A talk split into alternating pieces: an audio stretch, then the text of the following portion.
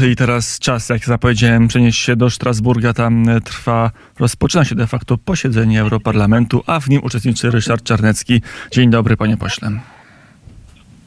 Witam pana, witam państwa. Na początek jedna krótka informacja. Na zeszłym posiedzeniu chciała pańska grupa, czyli Europejskich Konserwatystów i Reformatorów, aby parlament przyjął rezolucję, która potępi Rosję. Wtedy to się nie udało. Może teraz się uda. Jak to wygląda? Mówiąc ściśle, było to w ostatni czwartek na konferencji przewodniczących, a więc w tym organie Europarlamentu, gdzie zasiadają szefowie frakcji, czy tak to się mówi teraz, grup politycznych Parlamentu Europejskiego, i no, nasz wniosek został odrzucony głosami socjalistów, komunistów, liberałów, zielonych. Europejska Partia Ludowa i eurosceptycy stali w rozkroku, że tak powiem. No, udało się to przeforsować. Teraz będzie dosłownie za chwilę głosowanie tej sprawy już niesione na forum Europarlamentu. Posiedzenie rozpoczęło się dosłownie szesnaście minut temu i dosłownie w trakcie naszej rozmowy, będę musiał uważać, żeby się nie pomylić, będziemy to głosować. No dobrze, to czekam na ten gorący news, a tymczasem inna informacja, która sformułowała i sformatowała naszą debatę polityczną dziś, siedemnastego października, czyli informacja, że Polska żadnych środków europejskich nie, otrzy, nie, nie otrzyma do czasu, aż nie zmieni gruntownie swojego wymiaru sprawiedliwości. Jakiej wagi jest ta decyzja? Czy ta informacja prasowa, ona jest realna, czy to jest skaczka dziennikarska, panie pośle? No, rozumiem, że chodzi o publikację Rzeczpospolitej, jak domyślam się. Ale też Financial Panie... Times o tym napisał jednocześnie, tak, więc to tak, już tak, tak. zmienia postać rzeczy trochę. Rzeczpospolita cytuje pod nazwiskiem urzędników unijnych, w tym dyrektora generalnego jednej z dyrekcji. No, to już jest e, być może coś więcej spekulacja. E, można się było tego spodziewać, natomiast no, to pokazuje jakieś naprawdę totalne double standard, wspólne standardy. No, ale nawet przed chwilą mieliśmy e, e, przypomnieliśmy postać zamordowanej dziennikarskiej śledczej Karłany Galicji z Malty, gdzie Malta, rząd tego kraju, który no, ewidentnie trzymał parasol nad zabójcami, którzy się przynajmniej dawno, zostali skazani na czterdzieści lat więzienia. Oni byli powiązani z aparatem władzy, z partią rządzącą socjalistyczną. Jak została Malta za to ukarana? Jedną, jedną, jedyną debatą. No, teraz pięćdziesiąt po rocznicy śmierci będzie debata numer e, e, dwa. E, natomiast e, no, kwestia praworządności e, zgwałconej e, przy aprobacie władzy, potem zamordowanie e, dziennikarza śledczego Jana Kuciaka, jego rzeczenia na Słowacji, gdzie ewidentnie wszelkie tropy yy, prowadziły do znowu partii socjalistycznej, znowu lewica yy, rządzącej wtedy Słowacją, partii Roberta Fico i później premiera yy, Pellegrino, yy, Pellegrini, przepraszam. Yy, yy, no i, i debata raptem jedna jedyna na ten temat w Europarlamencie i żadnych kar. To kolejny kraj, Bułgaria, yy, gdzie środki unijne korumpowane, są korumpowane, to nie będą korumpowane. Bułgaria w oficjalnych statystykach Unii Europejskiej jest na pierwszym miejscu od swojego wejścia do Unii Europejskiej, czyli od lat piętnastu do dwa tysiące siódmego roku, gdy chodzi o korupcję, w tym korupcję środków unijnych. I co? I w zasadzie natychmiast po powstaniu gabinetu e, e, po trzech podrząd wyborach w jednym roku w Bułgarii ten e,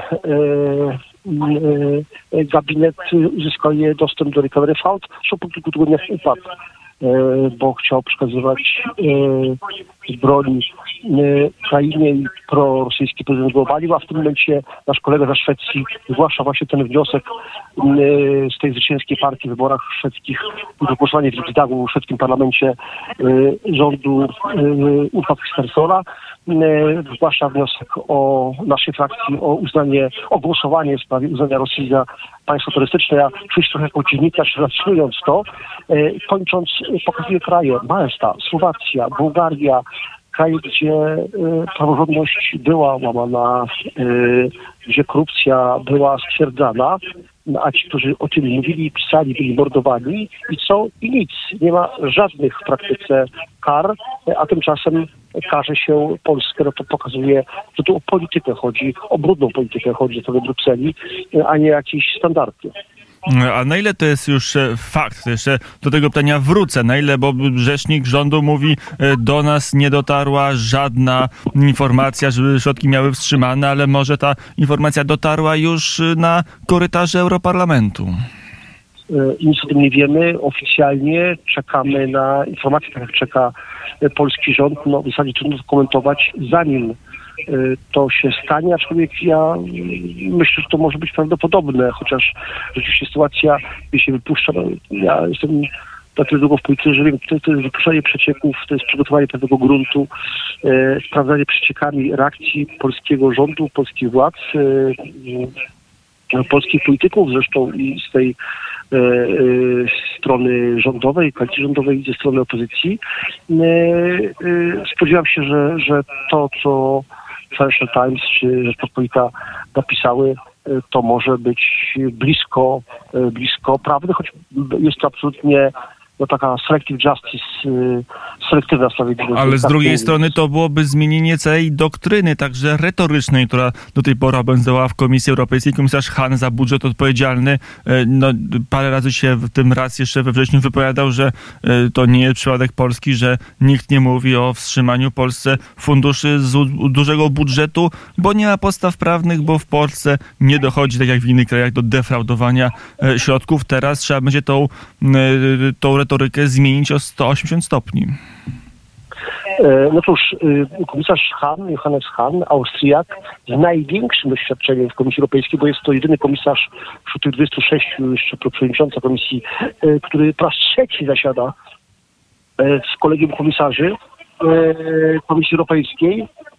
W związku z tym no, jego w tej kwestii opinia była opinią bardzo doświadczonego komisarza, który wyraźnie widać, że nie chciał krzyżować Polski, bo też uważał, że merytorycznie nie ma podstaw. On to głosił zresztą także na forum komisji w Parlamencie Europejskim, to było jego stanowisko, on właśnie na budżet odpowiada. No widać, że tutaj zwyciężyły względy stricte polityczne, partyjne. Myślę, że Polska jest po prostu osią gardła dla tych państw, które zobaczyły, że Polska bardzo rośnie i geopolitycznie po napaści na Ukrainę i gospodarczo już od lat dla rządu Prawa i Sprawiedliwości. I dlatego chcą nam przy skrzydełkach, chcą nam taki sufit zafundować, żeby nasz gospodarczy jednak nie był tak dynamiczny, żebyśmy nie byli konkurentami dla tych państw. A właśnie w tej chwili głosujemy to, o czym była mowa i czekam na wynik głosowania. No, mam, jak sprawozdawca sejmowy w tej chwili się czuję, choć bym nie byłem, głosowanie w sprawie wprowadzenia do porządku obrad rezolucji. Wygrywamy to, wygrywamy to. Wygrywamy to i to, i to wyraźnie, i to wyraźnie. Więc będzie taka rezolucja głosowania w Europarlamencie wprowadzona przez... No, będzie, będzie, będzie to tak wyraźnie sto tysięcy głosów przewagi, więc tutaj no, nikt nie chciał chyba, że nikt nie jeden posłów głosował przeciwko. A więc, więc no, tutaj wyraźnie jednak chyba obawa przed opinią publiczną spowodowała, że europosłowie z tych grup, to jeszcze w czwartek, ich szefowie byli przeciwni temu, zagłosowali jednak inaczej, obawiając się pewnej reperkusji. Panie pośle, to mamy jedną dobrą informację. Wróćmy do tych dla, dla rządu Prawa i Sprawiedliwości, dla polskiego rządu informacji niedobrych. Kwestia wstrzymania środków, to co teraz zrobi polski rząd, bo może warto by, by pójść za poleceniami komisji i zreformować i Trybunał Konstytucyjny, i Sąd Najwyższy, i Krajową Radę Sądownictwa, bo chyba tego w zasadzie domaga się w tej chwili Komisja Europejska. No, takie rzeczywiście stawia się w roli takiej omnipotentnej, tylko że ja nawet bym proponował jednak napić się zimnej wody i poczekać na oficjalne stanowisko Komisji Europejskiej w tej, e, e, w tej sprawie, bo na razie mamy do czynienia z przeciekami. Ja wiem, że to gra przecieków, że jest to pewna e, nie pierwsza, nie ostatnia gierka ze strony Brukseli. Jestem tu długo, wiem, że to się właśnie tak robi, oswaja się opinię danego kraju, jak chce się w niego uderzyć. Natomiast no, poczekajmy na stanowisko Komisji Europejskiej, choć y, uważam, że w tym kierunku ta cała sprawa y, zmierza. Natomiast no, zbie, y, zmierza. Natomiast no, wyraźnie widać, wyraźnie widać, że tutaj Komisja Europejska chce być omnipotentna, że no, po prostu e, chce być takim super państwem, które przyjmuje ewidentnie kompetencje państw narodowych. To nawet nie chodzi o polską praworządność, tu chodzi o generalnie zmianę ustroju, ustroju Unii Europejskiej, która do tej pory no, jednak funkcjonowała zgodnie z traktatami jako e, związek państw narodowych, które świadomie cedują część e, kompetencji do Brukseli, jednak decyzje strategiczne są podejmowane w stolicach poszczególnych krajów. No tutaj jakby następuje poza traktatami, obok traktatów, yy, przy ich no, naruszeniu, zgwałceniu, obejściu, yy, następuje przesunięcie kompetencji do Komisji Europejskiej, no, a akurat w Komisji Europejskiej największe aktywa mają, mają Niemcy, czy te kraje największe. To jeszcze jeden element w tej dyskusji, bo jutro zbierze się Rada Ogólna, Rada Ogólna Unii Europejskiej, czyli spotkanie ministrów do spraw Unii Europejskiej krajów członkowskich. Tam zadebiutuje Szymon Szynkowski vel Sęk ze strony polskiej. Co powinien powiedzieć, bo tam też będzie punkt o polskiej praworządności w ramach artykułu siódmego ustęp pierwszy. To może dobra okazja, żeby tą procedurę do momentu głosowania doprowadzić, a tam dzisiaj się ukonstytuował rząd prawicowy w Szwecji, za chwilę będzie rząd prawicowy we Włoszech, są Czechy, są Węgry. Może warto ten wniosek poddać pod głosowanie. Głosowanie zygzagu, którego tu jutro w szwedzkim parlamencie. Urs Krzysztofersen, no to polityk moderata, czyli Europejskiej Partii Ludowej. Natomiast zobaczymy, jak będzie ten rząd. Socjaldemokraci wybrali taki marsz, długi marsz. E, tutaj polemika przed uniwersytetykami, jak Państwo pewnie słyszą, e, a, a komunistami, e, dosyć gwałtowna, e, wchodzi, wchodzi w, w, w tło. E, natomiast e, no, w tym rządzie socjaldemokraci reprezentowani poza funkcją sekretarza stanu kancelarii premiera, natomiast mają e, szefów i wiceszefów e, ośmiu komisji w Riksdagu, w parlamencie znacznie mniejszym niż Polski, i mają wiceszefa parlamentu szwedzkiego jednoizbowego. No, w związku z tym rzeczywiście można powiedzieć, że zrobili milowy krok do tego, żeby ten rząd utworzyć po przyszłych wyborach. Szwedzi zarzucają moderata, czyli partii, która jest w Europejskiej Ludowej, że są kukiełką, marionetką w rękach szwedzkich demokratów, natomiast to formalnie, to tutaj odpowiadam na to pytanie, na forum Unii Europejskiej, w Radzie, o której Pan mówił, w Radzie Europejskiej czy w Radzie Unii Europejskiej, w obu tych ciałach e, będą reprezentować Szwecję przedstawiciele partii Europejskiej Partii Ludowej. Więc tutaj może być inaczej, no ale są też inne państwa. Zaczymy, bo może to sprawa, która się rozpoczęła w grudniu roku siedemnastego, czyli uruchomienie artykułu siódmego Traktatu o Unii Europejskiej może zostać zamknięta. To też by Polsce pomogło. Tak, oczywiście.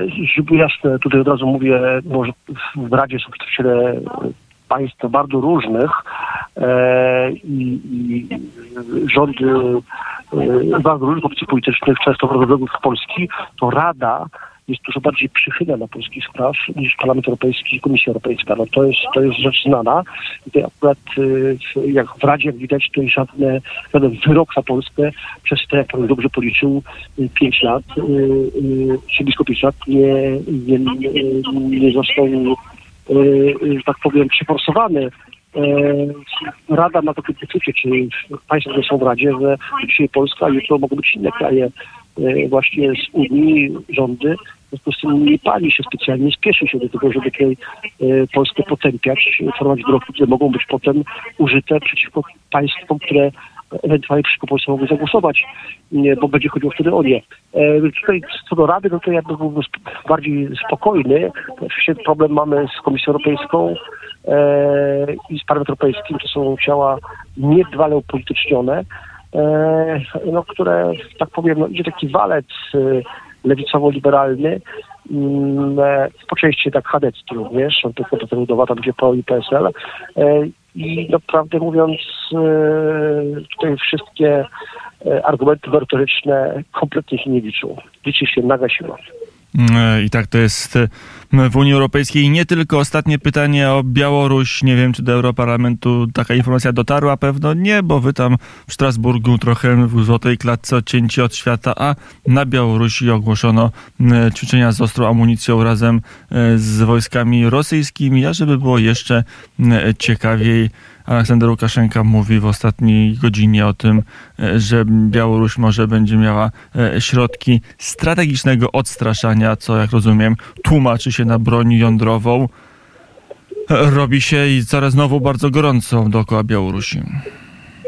Yy, tak, no to jest konsekwencja yy, tego wprowadzenia w życie stopniowo polskiego przysłowia, że jak się da diabłu, w tym wypadku diabłu Putinowi palec, to całą rękę weźmie. E, Putin uratował władzę Łukaszenki przed e, rokiem, no i to e, wyraźnie widać, że, e, że Białoruś staje się coraz bardziej Rusią i coraz mniej białą Rusią i staje się w zasadzie w sensie politycznym, jeszcze administracyjnym, w sensie ekonomicznym, militarnym, coraz bardziej częścią Federacji Rosyjskiej.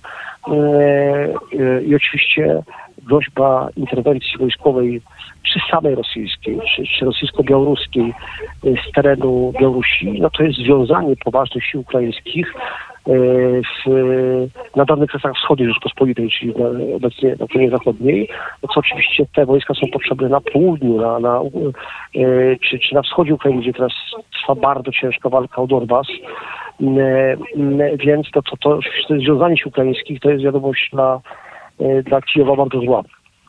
E, powiedział Ryszard Czarnecki. Zobaczymy, czy Europarlament do tej sprawy się odniesie i czy w ogóle zareaguje na na to, co się dzieje dookoła Ukrainy, a tam sytuacja wojenna nie jest łatwa i tylko się pogarsza. Zresztą przed nami szczyt Rady Europejskiej, czyli spotkanie premierów, prezydentów państw członkowskich też ma o Ukrainie dyskutować. Panie pośle, dziękuję bardzo za rozmowę i do usłyszenia. Dziękuję bardzo, kłaniam się, bardzo dziękuję.